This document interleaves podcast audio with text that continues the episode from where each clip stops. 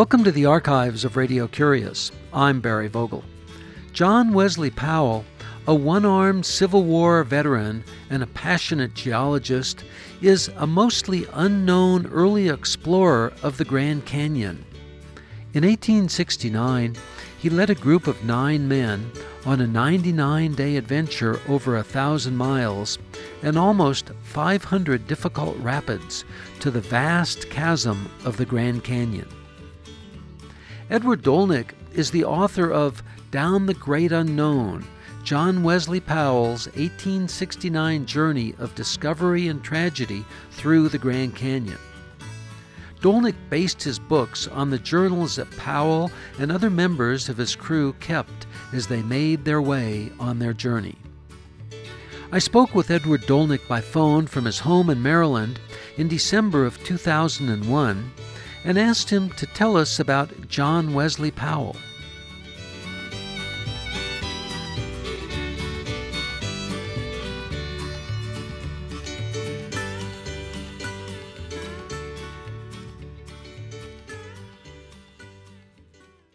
Well, Powell is famous to the extent that he's famous at all for being the first to uh, to explore an area in the Southwest that, that wasn't known for a long, long while in 1869, there was one big blank on the map.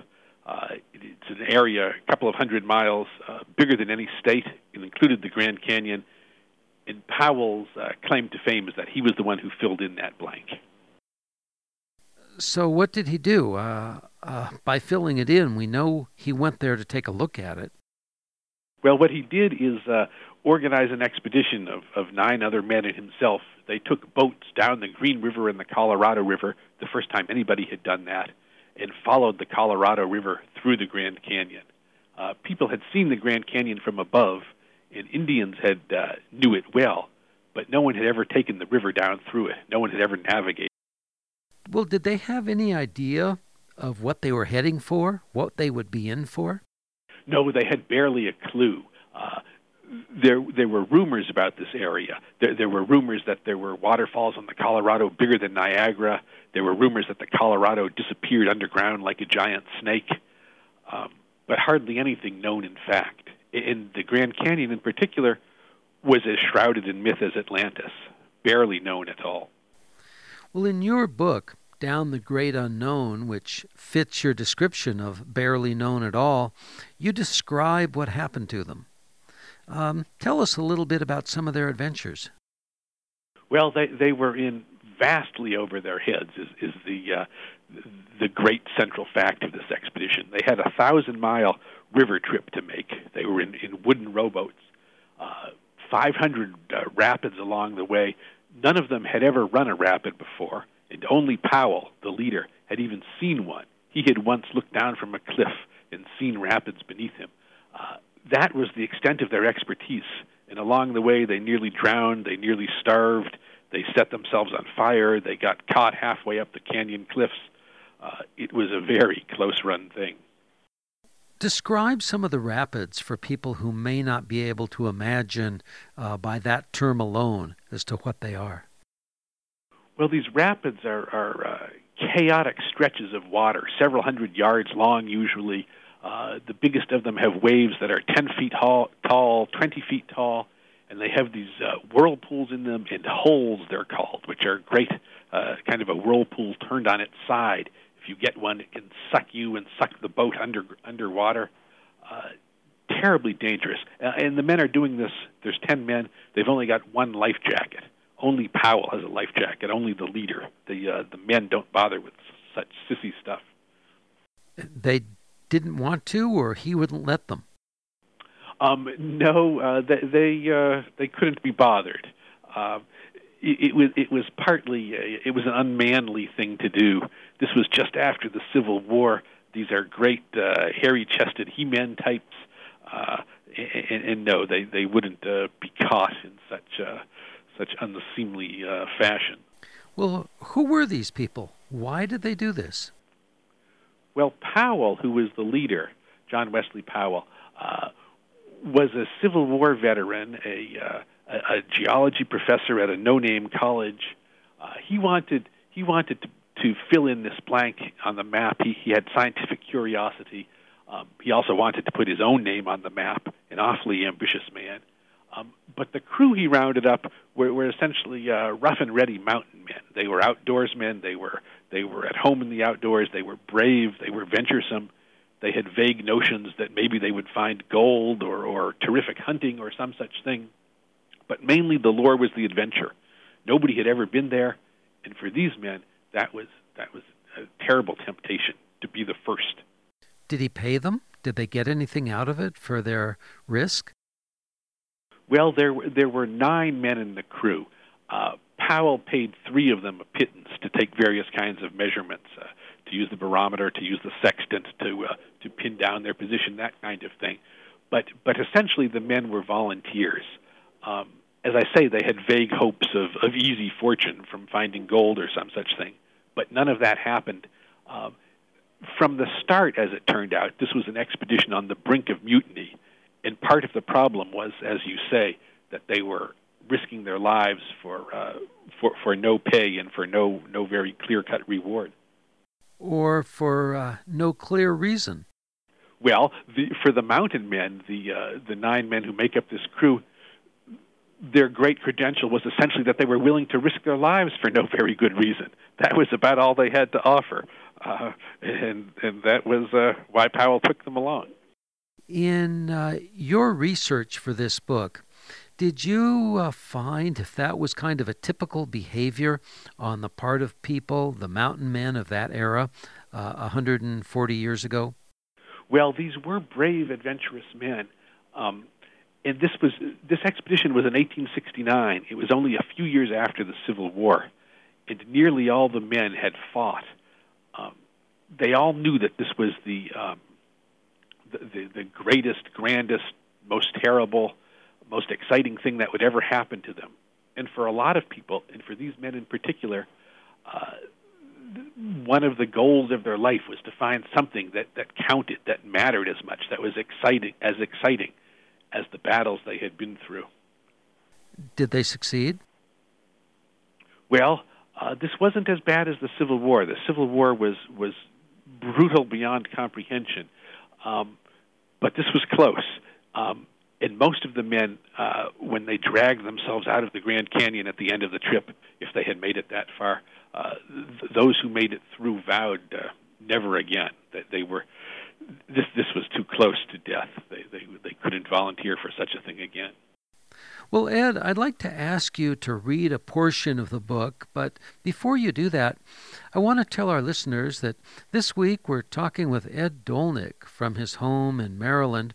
Uh, he's the author of a new book called Down the Great Unknown John Wesley Powell's 1869 Journey of Discovery and Tragedy through the Grand Canyon.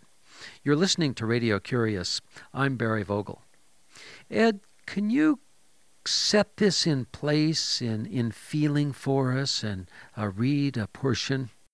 Yes, I, would like to do that. So it's um, w- one of the crucial facts of this trip, which which I had uh, neglected to mention so far, is that Powell in the Civil War loses his right arm at Shiloh, the first great battle of the Civil War. He takes a bullet in the arm. Uh, the only treatment, uh, essentially, for, for any injury uh, much beyond a bee sting in the Civil War was amputation. And in fact, Powell has his arm amputated. So he's making this astonishing river trip down this wild, unnavigated river um, with one arm. Not, not only do they have the wrong equipment, the wrong boats, no knowledge, but he has this, this terrible, uh, terrible handicap besides. Um, so, so it's just an astonishing uh, uh, challenge that the men take on. I'm going to read a short passage from uh, well into the trip. The men are now, at this point, deep in the Grand Canyon. It's August 13th, 1869. They've been underway for about two months. The walls of the Grand Canyon are a mile high. The men have been on starvation rations for several weeks now because they've lost so much food when the boats flip and when waves come in the boat uh, the rapids have been getting worse and worse, and they have every reason to believe that they're going to get worse still. Um, here's Powell. It's John Wesley Powell, August 13, 1869. And the passage I'm about to read is the most famous thing that anyone has ever written about the Grand Canyon. Here's Powell. We are now ready to start on our way down the great unknown. We are three quarters of a mile in the depths of the earth. We have an unknown distance yet to run, an unknown river yet to explore. What falls there are, we know not. What rocks beset the channel, we know not. What walls rise over the river, we know not. Ah, well, we may conjecture many things. The men talk as cheerfully as ever. Jests are bandied about freely this morning. But to me, the cheer is somber and the jests are ghastly. Well, Ed, what happened after he wrote that on August uh, 13th of 1869? Did it get worse? It did get worse. It was, uh, and, it, and, it, had been been brutally hard already. Uh, so, so when we say worse, that the men are now at the at the limit of their strength. This trip was a 99 day trip, although although no one could have known it. And I should say that the great hardship for these men, um, much more than the physical hardship, and the physical hardships were almost uh, unimaginable. They they were on the edge of starvation. They they nearly drowned a, a dozen times. But worse than that physical hardship was the psychological ordeal of never knowing what came next, of never knowing if when they rounded the next bend there would be a, a massive waterfall, a Niagara, lying in wait for them. They they yearned to be able to tell themselves that the worst is over. This will be okay. It'll be okay from now on. But they never could tell themselves that. They never had that reassurance, and that constant uh, weight of anxiety, they said, was was the great burden of this trip. That's why Powell kept talking about the great unknown. That's why my book is called Down the Great Unknown because the weight of that unknown was so much. But at some point, it, it was over. Well, what happened to them? Um, it was a 99 day trip, as I say, um, although they didn't know. On day 98 of what no one knows is destined to be a 99 day trip, they come to the worst rapid yet. Uh, this is bigger than anything they've seen before. It, it's churning more wildly. The waves are higher, uh, and they look at this and they say, "Wow, this is it. We uh, we, we can't make this. There's nine men left at this point, and they split into into uh, uh, two camps. Uh, three of the men say this is suicide. We can't run this rapid. We have to take our chance on hiking out and, and hope we can make it. We, we should all hike out. And the other six, uh, led by Powell, say no.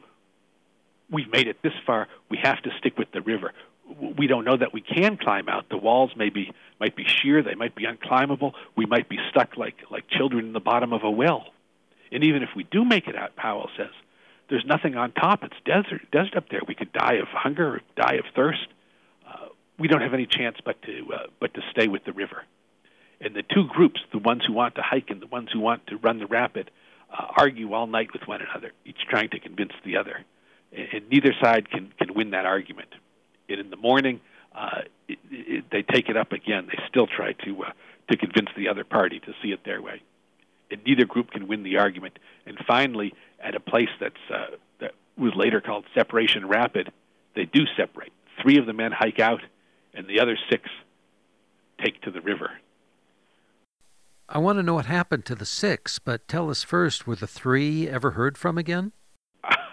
well, I'm glad you want to know. I'm wondering if I should tell you, or if we should, uh, if we should leave it there for, uh, for for book readers to have something to look forward to.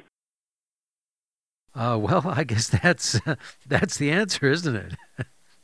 um, so the group uh, was was divided uh, by three, and two thirds stayed on.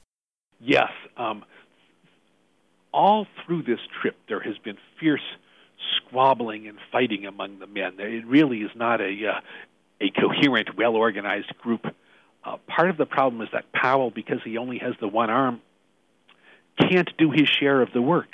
He can't row. He can't carry the boats when the men come to a rapid too big to run, that they need to pull to shore and lug the tons of supplies and lug the boats. Uh, he can't do his share of any of a thousand tasks. All he can do is bark out orders and that gets really old really fast. And then beyond that, Powell is a uh, a farm boy from Illinois. He doesn't really know the West at all. And these mountain men are proud, feisty characters who view this as their territory, they don't like taking orders from this from this greenhorn.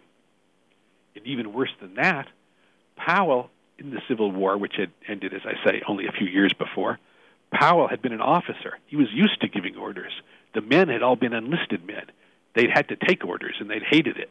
And now that the war was over, the last thing they wanted was more orders. So there's all these sources of dissension uh, between Powell as leader and the men that he's giving these orders to. And as the trip drags on, and as the food runs out, and as the conditions get ever harder, uh, this bad feeling among the men gets worse and worse. And at the very end, when they split in two and these three go off on their own, uh, the three who leave are, are the ones who had had the most trouble with Powell over the course of the trip. And at one point, they, they nearly had a gunfight. The, uh, the bad feeling had gotten that strong. How were the um, records saved? Uh, the portion that you read us a few minutes ago, uh, you described it as a pretty wet and wild adventure, yet things were written down and I presume kept dry enough to be able to be read later. Well, what made this book, one of the things that made the book terrific fun to write, and, and I hope to read, is that there's really good documentation. There were 10 men on the trip, and three of them, uh, Powell and two of the men, kept really, really good journals. And several of the others kept occasional but but pretty good uh, journals as well. And they wrote letters home that were saved or they wrote letters that were eventually published in newspapers. So not only do we have lots of voices but what's better than that we have this chorus of dissenting voices so that we can hear the same scene um, as, as different men recorded it. Powell usually had this kind of uh, cheery notion he's he's always writing things like uh, you know, the the men are a, uh, a hardy bunch of rascals, this kind of thing. And the men are much feistier than that. They're much more forthright, much more frank. For instance, here here's one of the men uh, on on Powell. This is a man named Bradley, who's kind of an Eeyore-like character. He's always fussing, always complaining, and yet whenever there was a crisis, Bradley came through in a big way. He was he was quite heroic when when needed to be, but um, but whenever he had leisure, he was uh, he was miserable. So on one of these nights in camp, when they've dragged themselves in, exhausted and half starved, Powell has written in his diary his usual kind of thing. Uh, the, men are cheery as ever. Um, but here's Bradley writing about Powell. Bradley says the major, he calls Powell the major, says the major, as usual, has chosen the worst camping ground possible. If I had a dog that would lie where my bed is made tonight, I would kill him and burn his collar and swear I never owned him. Um, the, the men wrote with that kind of vigor um, in all their journal entries. Th- these men were, were Mark Twain's contemporaries, and you really hear these authentic American voices as you read the journals. Where did you find the journals? Well, the journals turned out to be a terrific story. I had read transcripts of them. They, they've been uh, reproduced in uh, in historical quarterlies, that kind of thing. But I wanted to see the originals. I wanted to hold them in my hand. And so I, I called all over. I called. I began with the uh, Grand Canyon National Park, and they didn't quite know, but there was a little museum where somebody might know, and I'd call there, and they wouldn't know, but there was a retired curator who thought he might remember, and on and on like this. And at the end of a dozen of these kind of fruitless phone calls, it turned out that the originals did exist, and in fact, they are about two miles from my house. They're, they're in downtown Washington, D.C. Um, Powell ended up at the uh, Smithsonian Institution in the uh, Museum of Natural History, and, and Bradley, this one I just read, um, is at the Library of Congress. You can go there. Um, you sit under fluorescent lights, and the librarians give you uh, little gloves you have to wear and then they bring out to you these diaries, the original these original diaries that were written 140 years ago in the Grand Canyon by by firelight, and you can still see the the water stains on them from the river and coffee spills where coffee fell 140 years ago, and you're holding in your hands these these original notes. In, Powell's, when you hold it, it's written in an odd way, and it sits kind of cockeyed on the page, and the letters are big and loopy, and it looks very strange and I was trying to sort that out, and I couldn't quite figure out why his writing was so odd. Is that because he didn't have a hand to hold the paper in place with? Well, finally it dawned on me. Yeah, it's because it was his right arm that he'd lost, and he'd been right-handed. Uh, he just wasn't very good at writing lefty yet. And here you now see these big, childlike letters. It really kind of shook me up. I, I, can hear the excitement in your voice as you talk to us. How is this for you to have, have read these uh, these letters, to be shaken up and to portray this story in um, several hundred pages uh, of, of what happened that so few people know about? Well, it, it became terrific fun because there were 10 men, as I say, and, and from the journals, I really came to have a feeling that I knew these guys. And I liked some of them, and I didn't like others. And there you are. And, and it's such a long trip. It was 99 days. Um, if you've ever uh, camped even for several days, it, it can get to be pretty old. And if you've made, say, a long drive with your family, uh, you know that even with people you love, it doesn't take 99 days for you to get on each other's nerves. Um, and, and here, they're, these aren't people that they love. They're, they're a bunch of strangers, essentially, and they're in the most uh, grim conditions. And so they, they really, uh, they're really having trouble with one another. So it makes it terrific fun to, to be able to eavesdrop on that, uh, that expedition. When we talk about mountain men, um, the image that comes to mind is someone who is really self sufficient and can live out in the wilderness. And it seems like that's what they were doing, except yeah, in a group that that was the great virtue of these men, um, because as the trip wore on, a thousand mile trip, there are hundreds of miles uh, from the nearest settlement, hundreds of miles from the possibility of rescue. They're utterly dependent on one another um, and on their ability, as you say, to, to live by their wits. They've brought lots of supplies, uh, beans and rice mostly, that kind of thing um, but not that much because they're confident um, that they'll be able to, to hunt and fish and, uh, and, and supplement the, the beans and rice that way. But it turns out this is much more barren land than any of them knew. Um, and, and so, to their horror, they find that they're running out of food. They, they had never expected that. They thought the hazard was going to be surviving the river, but it wasn't, uh, or, that was only half the picture. The, the other half was finding food. There was nothing to shoot, there was nothing to hunt, there were fish, and, and for to their dismay, they couldn't catch them. They could see them quite often, but they couldn't land them, and so starve. It became a race against starvation. Do you know why they couldn't land them? No, they never figured it out, and uh, and nowadays the river has changed because it's been dammed, um, and so we can't go back and try uh, in their conditions. We don't quite know. You've gone down the, this river a couple of times. Um, what was that like for you, uh, knowing what you know about John Wesley Powell? Well, I made the trip four times now, and it's one of the things that got me into the book in the first place was the contrast between what that trip is like now and what it was like then. Because now it's it's a uh, it's almost luxurious. You you are camping, but you're in one of the great scenic spots of the world. There's uh, the food is awfully good. It's brought along in big coolers. It's like a roller coaster ride. And at the end of the day, you pull to shore, and your biggest decision is: uh, should it be wine or should it be beer? You know, it's it's as easy as that. And for these men, so, so I knew what it was like uh, to do it today. And what lured me into the book was trying to learn what it was like when instead of having these these luxurious conditions, you you were in the most uh, primitive conditions, and instead of knowing um, from videos and from books what was around every bend, you had no idea if the next bend would be the end of your life. And you also had a guide. And you have a guide whose job it is to do this, who who who, who can make this trip, although they're still excited. Uh, for for them, it's it's uh, all in a day's work. They're like a, a airplane pilot. And also, the water was different. Now it is dammed and less rugged. Um, it, yes, I, in many places, um, you, you, couldn't reproduce the strip because the lake has essentially for, uh, the dams have formed huge lakes. Um, in, in Powell's day, you're right; it was uh, it, it, was rugged all the way.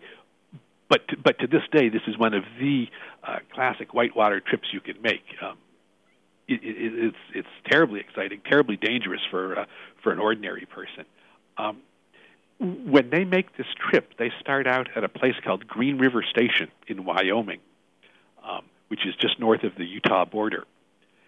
And the important fact about where they start is that the altitude there is 6,100 feet.